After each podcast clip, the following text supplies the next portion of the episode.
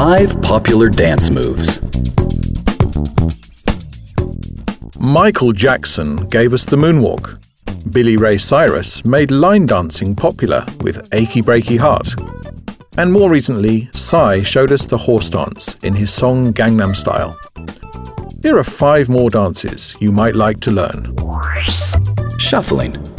Shuffling consists of dragging your feet on the ground as if you're running, but without actually going anywhere.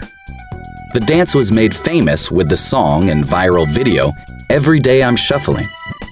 The song also appeared in a video ad for the Kia Soul car, complete with dancing hamsters. The Dougie.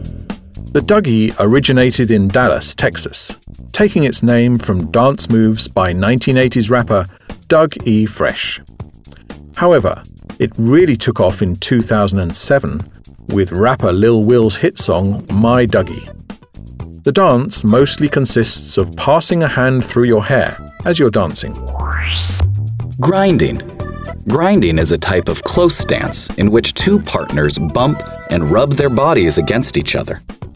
The dance became popular in nightclubs, then moved on to high school and middle school dances in the US and Canada. However, many school authorities have banned it because of its explicit nature. Locking and popping. Locking and popping are two hip hop dance moves. Locking involves performing a quick movement, then holding your body in a fixed position for a few seconds. Popping consists of quickly contracting, then relaxing your muscles to cause a sudden movement, referred to as a pop or a hit. Locking and popping moves are done to the rhythm of the music. Twerking.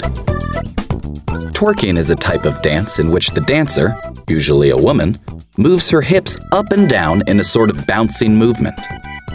According to the Oxford Dictionary Online, to twerk is to dance to popular music in a sexually provocative manner involving thrusting hip movements and a low, squatting stance.